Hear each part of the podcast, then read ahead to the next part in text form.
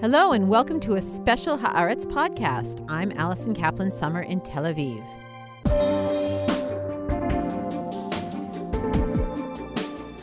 Today, we take a close look at the amazing ongoing investigation in Haaretz called Agents of Chaos.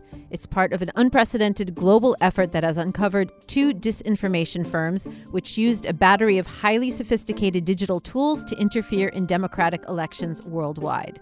I am excited to have our two intrepid reporters from Haaretz and The Marker here in the studio. Omer Benjakob and Gur Megiddo, who have been in the red hot spotlight. How are you guys doing? Not bad. Not bad. We're doing okay. A bit tired, to be honest.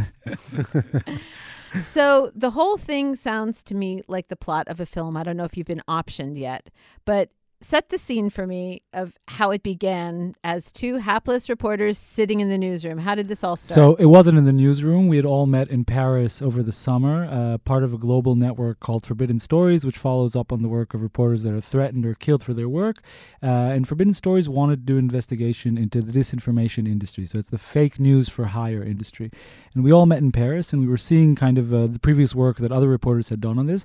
And we saw a really interesting investigation by a bunch of uh, by a group of Indian reporters with an outlet called The Wire, and they had managed to through some sources to to see the inside of a disinformation program, like a program, like an app that you distribute kind of fake news through. And I, I won't forget this, and I'll never forget this. Google just leaned over to me and said, "We sh- we should get screenshots. Like that would be really cool if we could find screenshots of a photo." And I said, "That that would be cool." and then, yeah, and, and then it was how are we going to get them? And and obviously we thought, okay, we may have sources, but you know, it never happens like that when you approach a story. And it's normally with these type with leaks, it's probably there the sources coming to you, and you don't just approach them and they give it to you unless you know them from from previous dealings. So I thought, you know, the only way to get into this is basically, um, you know, pose as clients. To go undercover, as they say. Yeah, to go undercover and think of the worst project ever. Like what would like the idea was to find the worst, like a project that no one would ever agree to take if they were a legitimate entity. And the idea was to I mean, we, we thought, um, you know, th- first of all, we, we raised this idea in, in Paris, and some people were like, nah, nah, how are you going to do it? And then we came back, and everybody, the, every team had to present its idea of how, how to move forward because we have no, we had no leads, we had no leaks, we had no. Some people had sources, obviously, and uh, we came out and we said we're going to try. And when we when we're back home, to to just pose a client, you know, form a little group, and when we said that, there was a French reporter, uh, the Radio France reporter in, in uh, Jerusalem. His name is Frederic Métézeau. And he came to us and said, uh, Whatever you're doing, uh, you're doing it with me. So uh, we said, that's, that's very good because we need someone with a French accent. That's going to work perfectly. Yeah. Because if you approach them with my Israeli accent, Omer's accent can, can pass, but also he's, he's a bit Israeli yeah, in, in many senses, like physically. You can tell he's Israeli. We should start with the French-looking guy, with the guy with the French accent, and and so we came back and we started looking for for players like that. And you know, Omer is a cyber reporter. I did a lot of reporting on cyber, and these these fields are quite close. And these people are the same people. So I started meeting people, and Omer started meeting people. And, and one of my sources tells me, you know what? I saw a presentation in, in an office in Modi'in. That's science fiction. You have to go and see it. It's, it's a horror film.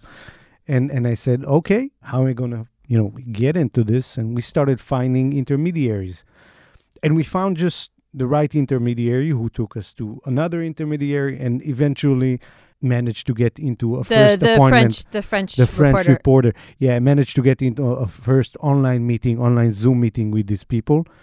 And I think the first one was talking. The second one, Jorge was introduced, and that was it. Like the moment Jorge stepped into the picture, we knew there's a giant story because he practically on 15 minutes into the presentation, he showed him for the first time the insides of an email and a telegram account of an aide to the uh, president of Kenya, the current president of Kenya. He wasn't the president back then, he was a vice president and a candidate.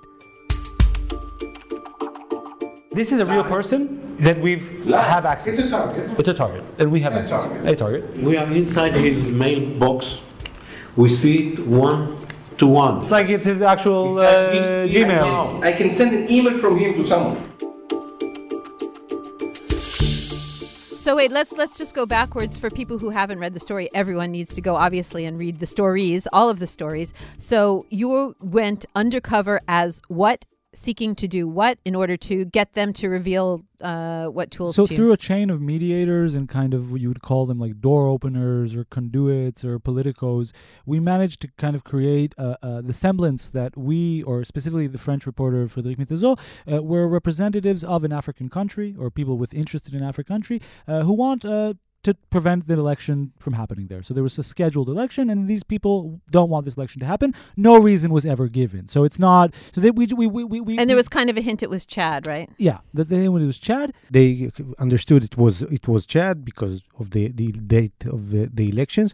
And uh, first meeting, Jorge was not present. There was a group led by a person named uh, Mashi Meidan. He also used a fake name, uh, a pseudonym. Jorge was supposedly the big leader, the big. Yeah, we'll get guru. to him. Yeah. Like at some Yeah. point, there, there, we get, we're told to call so, him. So at, at that point, they were saying we can do anything you like. If you want to destabilize the country in order for people to not go and show up for the vote, that's fine for us. Like we know how to do everything you can dream of.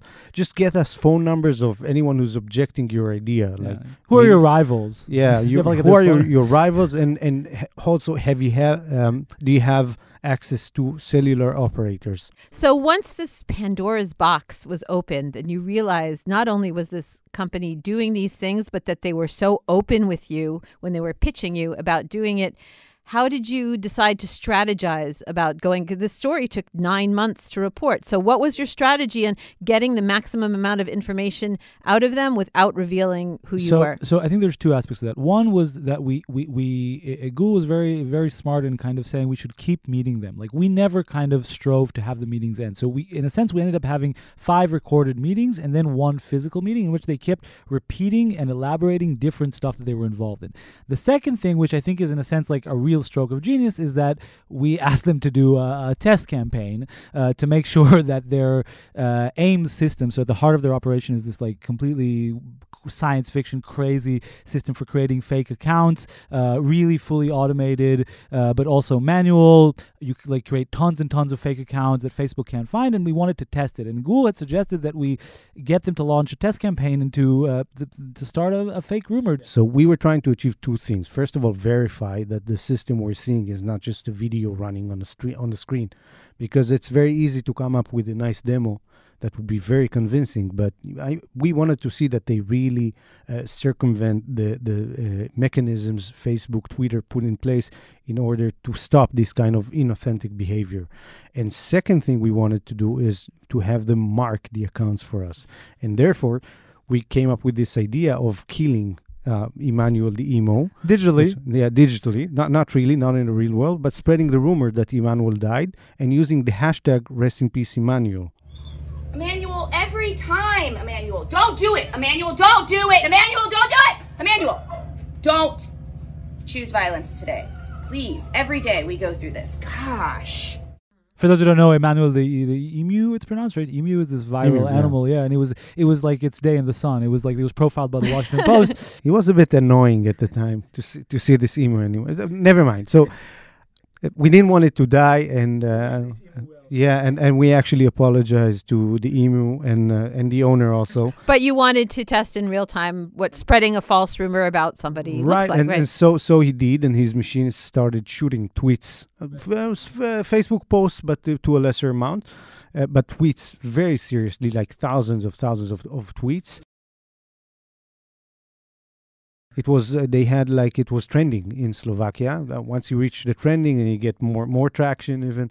And the morning after, uh, Taylor Blake, which is the owner of Emmanuel, or she she she she wakes up and she sees this rumor online and she she, she she's running to the barn and she sees Emmanuel live alive and she's she's tweeting about it and then you know there's people responding so now the, it's growing even more. so that that was the point when we said okay we should stop I, I don't know it's it's a funny thing but uh, it's it's enough not maybe. for the emu, it's not no, funny. no, yeah. no, it's not funny. So we stopped and and we we thanked them and we just kind of uh, I think we had another meeting with them and then we stopped and we called the rest of the group and we told the rest of the journalists, there like journalists from the 30 different outlets basically in the group, but well, s- there were dozens of journalists working on a story. We told them, okay, this is what we have. If you look up Rest in Peace Emmanuel, what you will find is all of the avatars operated by AIMS, and this is the guy we met who shared some some of the videos. And then what was nice about this is we had uh, journalists from different parts of the world, which helped verify the story, but also for different types of journalists because. I can't do data journalism. I know nothing about tech. I know I'm basic, okay, and and Omer is a bit better, but uh, but they Yeah, we do not. We're s- not social network analysis. yeah. th- So th- they went back and looked at the avatars and saw what these avatars had been up to in the past. So they, they did an in-depth analysis, and they they uncovered uh, 19 different campaigns in, with in, 1,800 avatars Yeah. over like 18 different countries. I mean, the idea of avatars and, and using them to spread, you know, ideas and false rumors in politics is not new, Omer. We worked we worked uh, together during the Trump campaign and looked at it. So tell so tell me how how is this different? How is so the scale great, different? It's a great question because I think one, everyone thinks about bots in the Trump era as something that is like you know, for example, done by states, right? It's Russia trying to intervene on Trump's behalf. The bots are really, in a sense, really stupid. Like they just you know amplify claims. An avatar is something different. Avatar is like a fake persona that that it, you can't tell isn't a human. It's not about the Twitter is just like the end point of that. So it, these avatars are actually seemingly real people that, that that that pass and can play multiple different roles, and that's the second big difference from the kind of bots in the Trump era. This is a private industry. They work with political clients, but they also work with private clients. Yeah, tons of these campaigns were about oligarchs and crypto coins. And I think there's something really interesting and profound about kind of the privatization of literally military grade psychological warfare. So the same techniques that states have used, you're right, for a long time are now privatized, and anyone from embattled oligarchs to disgruntled crypto bros can p- pay for this as a service.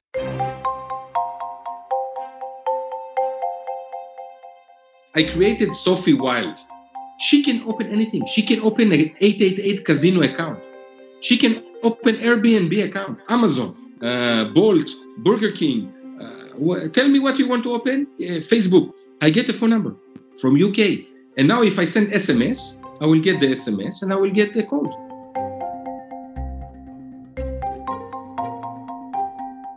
But also, it's it's only a stage. Like there, there's a whole modus operandi to this uh, company, and basically what it does is it hacks, and then it's inside the account. It can forge evidence or you know include stuff inside those accounts, the Gmails, the Telegram, and then it leaks these things. Sometimes it manipulates the the Yeah, information. it can use the information as is, or it can spice it up. It Yeah, can it can add you know twists that aren't true in order to make it more scandalous or juicy, etc. Right, and then they use real journalists if they if they leak it, or they just leak it on on, on, on the web, and then Or they, can make up their own journalists. They, they can make up. No, that's that's a different com- That's a different company. We'll get to that's that. that's the second company went after. So let's fast forward to what you discovered and what you were able to verify using your international journalism uh, partners around the world. What exactly has this team Jorge been responsible for over the years? I think the most like the most salient example we have is what's happening now in Kenya in the sense that during our meetings we get indications that they're involved in Kenya. At the first meetings it's before the the elections. One of our meetings is right before the results are published and then we kind of see that MO in action. Uh, we we have the, the through reporters in linked to Der Spiegel we've managed to confirm for example, the hacking. So, so like a reporter actually managed to confirm that the messages were sent on behalf of one of the victims. So, people that were hacked, we saw it actually had sent that Jorge had sent messages on their behalf that we've managed to confirm. But I think there's also kind of this wider, uh, as Gur would put it, smoke more than fire. We can't say that they're actively involved there in the disinformation campaign going on now, but it's very similar to the MOs we've seen. So basically, know, there was um, on on the fifteenth of August. It was we met Jorge online, and he's shown us the, the insides of of two uh, people close to the president, to, to who was announced as the president at the very same day, uh, Ruto, and three days after. He is announced as, as the president. A, a so-called whistleblower appears in a hotel in Kenya and talks to this guy, this former journalist, very respected person in Kenya called John Githongo, and tells him a story as a whistleblower. I was part of the group that hacked into the election, election committee's uh, uh, website and planted forms there in order to steal the elections, make Ruto win on the account of uh, Raila Odinga, which was the opposing uh, candidate, and according to this guy, was supposed to be the victor. two days after the election, th- they're claiming that Th- three yeah. days, and, and these are the same. The people he's blaming, like the two people he says led this effort, are the same two people that we saw Jorge inside their Telegram accounts. So the vi- the people we know are victims of hacking are now being blamed by an anonymous whistleblower of hacking in themselves into the election committee website and planting forged evidence, for, forged results. Now, this and this whistleblower provided this, this Githongo guy um, um, uh, logs that were supposed to prove that really there was this kind of hacking took place into the election committee's website, and in fact.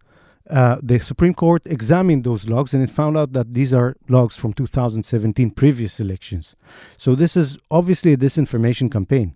We can't say for sure that this whistleblower was sent by Team Jorge, but we can say for sure that Team Jorge was part of hacking a moment before this disinformation campaign. And we can also say that over the meetings, he described to us one of his main techniques as setting up leak sites. So this whole idea of like hacking leaks or anonymous whistleblowers putting out the truth is something that has long been used in disinformation campaigns. WikiLeaks, yeah. Yeah, WikiLeaks, for example. And he and, and Jorge actually talks about that. He says some a lot of times we'll set up a leak site like WikiLeaks, and you put up tons of documents there, and then you can also put forged documents there.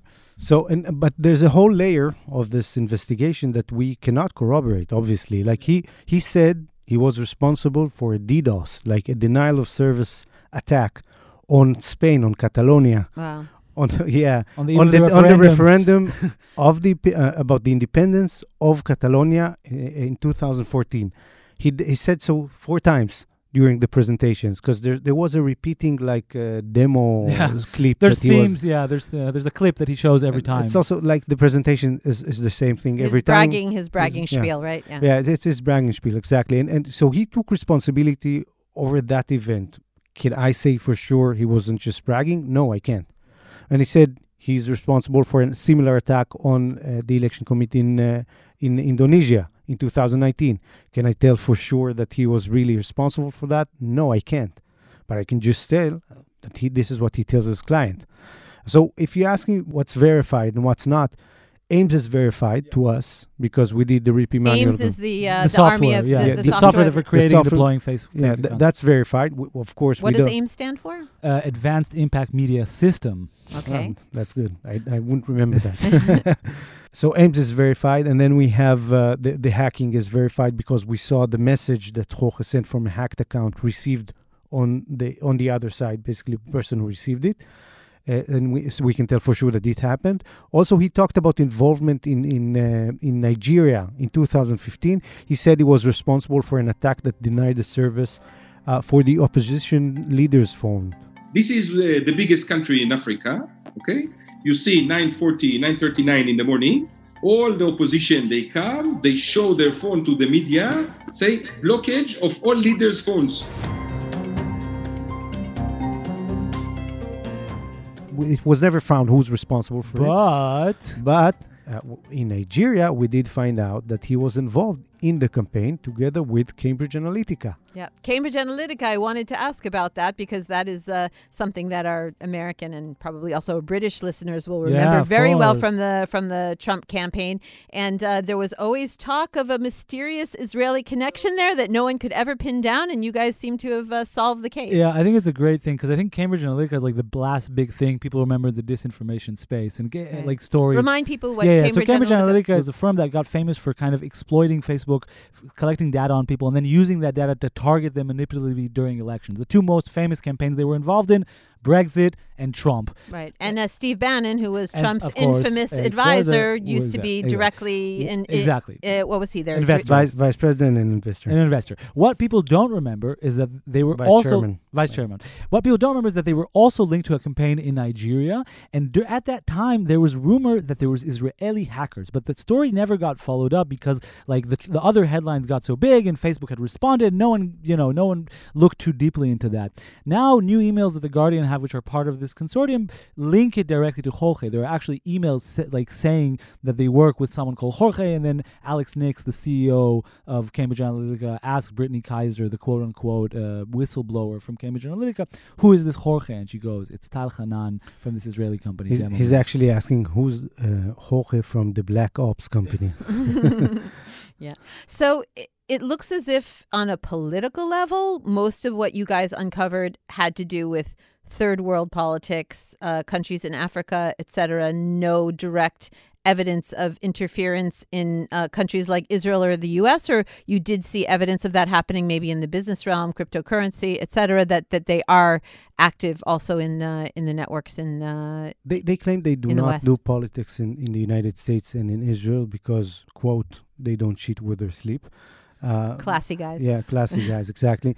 But but in fact, they do they do uh, engage in Israel and in the United States. First of all, they were responsible for a campaign against uh, the governor of California, Gavin Newsom, and that had to do with a nuclear uh, power plant that its license had to be renewed, and they were you know their avatars were posing as uh, Pro nuclear energy activist. yeah, exactly. Activists. Go green. Go green activists.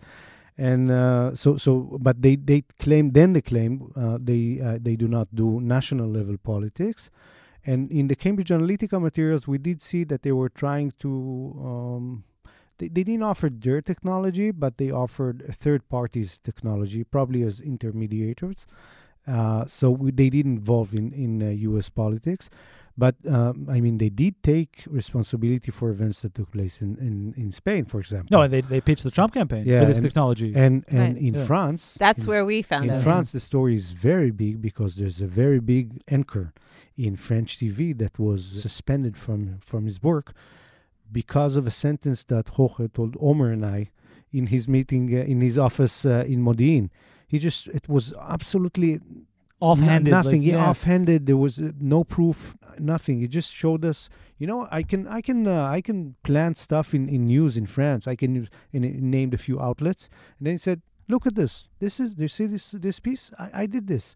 And he, he just took he took his cell phone and, and he showed us. You know, uh, on YouTube, like he played on. On. YouTube, yeah, so some odd, odd piece of news. I don't know what uh, reporting about some uh, unemployment that would be caused uh, due to the uh, Sanctions on on, Russia. on Russia because uh, It was also in French. In, in uh, Monaco, there are uh, different companies serving the yacht industry. And it- was all. It looked like. Uh, something not not very serious, and we showed it to our, our French partners, and our friend Frederic took his uh, took this to the the CEO of this television channel, and uh, then they screened past reportings of this anchor, and they found they also started an internal investigation found out that he's bypassing his editors and showing up with materials in the control room, just telling you know the the staffers. When, when I talk, you put this on a prompter and you put this on, on the screen, and just do as I say. And this guy was suspended. I don't know. He's probably going to be. I assume he's going to be fired. And this is all because Jorge told us in a meeting in Modi'in, without supplying any proof at all, that he planted uh, a piece of news in his show.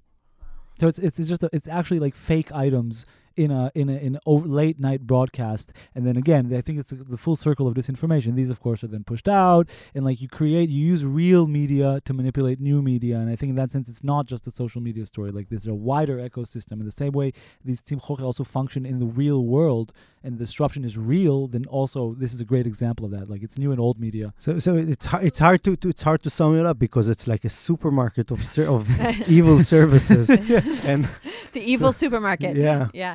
Your group of stories on Team Jorge dropped on Wednesday, and then you had a separate follow up story on Thursday about a different set of operations, which is similar but uh, but not completely Team identical. Jorge was so fun that Google just said, "Let's see if we can do it again," and the disinformation industry said, "Hold my beer." okay. go for it. Don't worry. Uh, through another chain of mediators, we reached uh, what I will quote in, with tons of irony and sarcasm called the legitimate side of the disinformation industry. Some of you might recall a group called Psy Group. Psy Group was investigated by Robert Mueller and the FBI for their involvement in the Trump election. There was no campaign there, it was only just a pitch that they had given. But through a chain of mediators, we managed to reach their new iteration, which is called Percepto Percepto. International. Percepto. Ooh, because they do perception hacking. It's about Yeah. perception, yeah. yeah. So yeah, Per- Percepto is, is, is a new operation. It's owned by Leo by uh, Lior Chorev, which is very well known um, uh, strategic advisor in Israel, and uh, Roy Burstein, which was the CEO of Psy Group. And uh, and this this company does something a bit different. It's not based on technology. It's just human hacking or, or Yeah. social hacking, Perception hacking. What perception hacking. And what you found about this company, unlike the other, which is really, you know, hidden undercover underground, this is not a hidden company, but you said that what they say they do is very different from what they actually do. Yeah, they they well they were on an interview with one of our colleagues from Radio France, and uh, they said they do uh, counter uh, in influence, and what they do in fact is influence, but they use a different set of tools.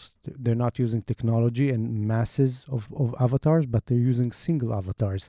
For example, they have uh, groomed uh, an avatar that was a fake investigative reporter for three years. Yeah.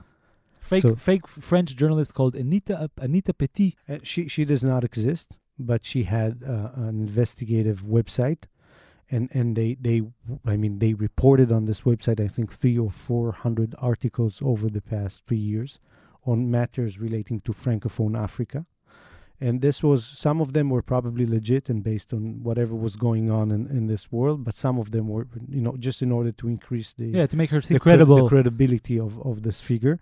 But uh, some of them were just for sale, and basically that's that's um, a, a very smart way of influencing reality, because when you have a website that's credible to people, uh, publishing an investigation and it's actually an article for sale, then that's that's quite a smart hack. He calls it an interoperable avatar. That's what he says, or a multi-layered avatar that is like it can be used for repeat campaigns. Like she can serve like you know anything related to francophone Africa. It's quite. It's a very smart hack if you think about it. So in, in, in this operation too, we had Fred approach them first with the French accent. We also built a, a French-related uh, cover story with two chains fighting over clientele in, in francophone in Western uh, Africa, and and uh, so um, Roy Burstein offered to use an anti-Semitic, anti-American, pro-Putin, pro-Russian influencer that uh, actually uh, a, whole report was dedicated to in uh, last November by the uh, State Department about the links between this person and uh, uh, Evgeny Prigozhin, which is the uh, disinformation arm of, of the Kremlin, basically. And uh, so His name they, is Kemi Seba. his name is Kemi Seba. He's, Like, he's a- really, he's like the he's like the Louis Farrakhan of like who have, Of- of the of- African speaking But world. apparently he's influential. he's yeah, big. he, he's he big. has, yeah, he has a lot of followers, and uh, people follow what he says. It turns out you can name. hire him through an Israeli disinformation firm. So, so Apparently he's or- not that anti-Semitic. Yeah, so Roy Burstein offered to use his, ser- his services just to hire him in an unattributed way, just through an avatar, obviously, an avatar of an oligarch or something. yeah, so he like might that. not know he's working for Israelis. We don't know. Yeah, and, and, and just hire his services to just fight um, a, a battle between two commercial companies, which is unbelievable. And Fred, I think, was was um, he was shocked by this proposal. Not not the Fred, that not Not the undercover guy, the real un- person. The, the real person was shocked by the proposal and said, "How can you use an anti- anti-Semite?" you really see it in the recording. It just comes said, out. "It- uh, yeah, it has nothing to do with Israel. It has nothing to do with Jewish with with Jews. Nobody's paying me to to do a campaign against Kemi Seba. So right now we can utilize Kemi Seba. And It's business. It's business. Let's do it. He works uh, as a front for an oligarch. Uh, of course, the oligarch is not going to meet him because of the sensitivity, but he works for the uh, front man of the oligarch, which is an avatar. It's not a real persona. Uh, what do they have in common? Both of them want to fuck France, right? And one of the way to fuck France is through the pocket. And the oligarch says, Kemi, I want to build you an NGO. You're going to make a lot of money. A lot of money because Kemi needs money.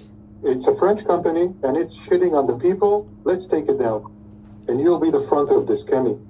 How does that sound? And you'll get an allowance of 5,000 euros a month. Sounds good, Kemi? As we wind down, I want to step back and talk about the big picture.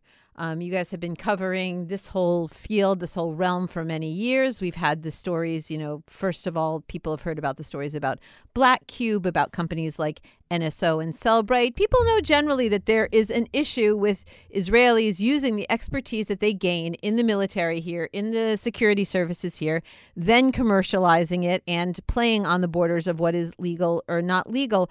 What about what you found in this investigation goes a step beyond the stories that you've been writing in the past about some of these cybersecurity or companies and the uh, misbehavior that we've seen overseas and some of the dire consequences of their behavior overseas. What's different about this? I think at a most basic level, what people don't understand is that a lot of the cyber and kind of cyber arm stuff are just it's like arms dealers. So they sell a technology. So maybe we don't like that they sell digital guns, but they're selling it's like selling a gun. What we saw here, at least with Team Jorge, it's not like selling a gun. It's like being a hitman for hire. They're service providers, and that's something that is just simply illegal in Israel. You cannot do hacking for hire as a service in that way. And I think at a, at a kind of broader level, there's just no world in which this is legal. I think, right? Yeah. That would be a good Yeah. way to put it. Yeah, yeah, okay, because the they- hacking part, of course, that's in their that's tricky. responses they said we did no wrongdoing we've always operated within the law etc how is how, how is what they do what is clearly outside the law and where is it a gray area Well, the hacking is clearly outside the law. That's that's forbidden, and that's they should be investigated. I don't know if they will be investigated, but they should be investigated. Uh, and, and anything to do with the avatars, that's a question. th- that could be fraud, according to Israeli law. Uh, but actually, it's quite it's quite widespread. People are using fake fake identities on on the on the web all the time, and I don't see that there's any enforcement in this field at all. So um, it's it's a question whether you could enforce current law on this activity. I think it wasn't done before, and there's no policy for this enforcement. But what what I think should should not be uh, questioned is that it should be forbidden, and it should be uh, there should be a law that forbids it. I don't see where or in what world uh, this kind of behavior would fall under uh, free speech. That's not free speech. That's fraud and people are not supposed to be free to uh, form fake identities uh, on on the internet and and I think this whole industry has to be stopped and that's where the legislator has to come in and, and just do it It's like gaslighting at a national scale. Like that's it's actually like fraud. Uh, that's not even. It's not even like you know a, a scheme. It's like nation. You say in Hebrew, you say it's national. fr- It's nation, st- nation national fraud. Like you're defrauding an entire nation. Yeah. These targets of yours in this investigation are supposedly sophisticated people. At any moment were you just stunned by the fact that you know you just walked in their door and they kind of opened their coats and showed you everything they had while they were pitching you? At any point did you think maybe they're onto us or that they suspect anything? Or did they remain clueless the whole time I think they remain clueless till the end. To be honest with you, I think there's something like people assume journalists publish stuff, and we, uh, this was took so long, and we were in touch with them for such a long time that it almost seemed uh, that that I think at that level, like it just didn't seem believable. Like it didn't seem suspicious. I don't know. What do you think? it's uh, these are two different questions did they know I think they did not know until the very last moment did we think they knew yeah over the last week before publication Two uh, weeks, yeah. yeah two weeks even we we were uh, we were sure they know and we were sure they were inside our phones And we were scared that they were gonna like do a massive discredit campaign Yeah. against us and just kill this investigation before it comes out. And I, I, I've also had an experience like that before. Like I was targeted by a disinformation campaign before launching and publishing an investigation uh, here at- at Hart at TheMarker, and uh, so I, it's it's a bad, it's a very bad experience. Even though it did not influence the publication at all, it was. I will remember this experience. so when you when you time. look back on these nine months on this experience, is there like one moment, one amazing moment that you'll remember that you were said, "Oh my goodness, I couldn't believe this happened," or that you really knew you had this story? We we knew we had the story when Fred st- sent us the fir- the, The first, first video. video, Yeah, yeah. that that's that's obviously the moment. The first presentation, we knew there was a giant story in here. Oh, that's a good question. I think there was there for me. There's two moments. One was R- RIP Emmanuel. Like I think something about that was just so wild. Like we really woke up and realized that like The poor emu. this pure emu and like like it was really like viral. And I think we all we kind of got scared of our like of our, ourselves almost at that moment. And I think the physical meeting. Like I remember when we got out of that meeting because the meeting wasn't scary at all. Like it was actually quite like he's a very charismatic person, and it was something. It was something like it was actually interesting in a sense. and didn't feel f- dangerous at all, and we were also together, so I didn't feel dangerous. And like I remember stepping out of that and just going like, what? like what? And like I think I think it's a lot of like in retrospect, you're like, what? Wow. Like they're real people. Like I, I don't know. It's funny. Like at some, at They're some, everyday people. They're really, yeah, yeah, yeah, the they're like regular Israelis. Israelis, Now, yeah. Jorge isn't. Yeah. Jorge isn't, but his brother. uh, Yeah. And, and Mashi, the, the the third guy that was in the room, that could be my uncle. Yeah, he looks like my uncle. Exactly. Like yeah, there are uncles. So. Well, I was clueless while you were investigating it. All I know is that Omer, you were walking around the newsroom looking very stressed out for a while. You know, losing some weight and et cetera, drinking a lot of coffee. Someone so- came up to me this week and said, "I get it."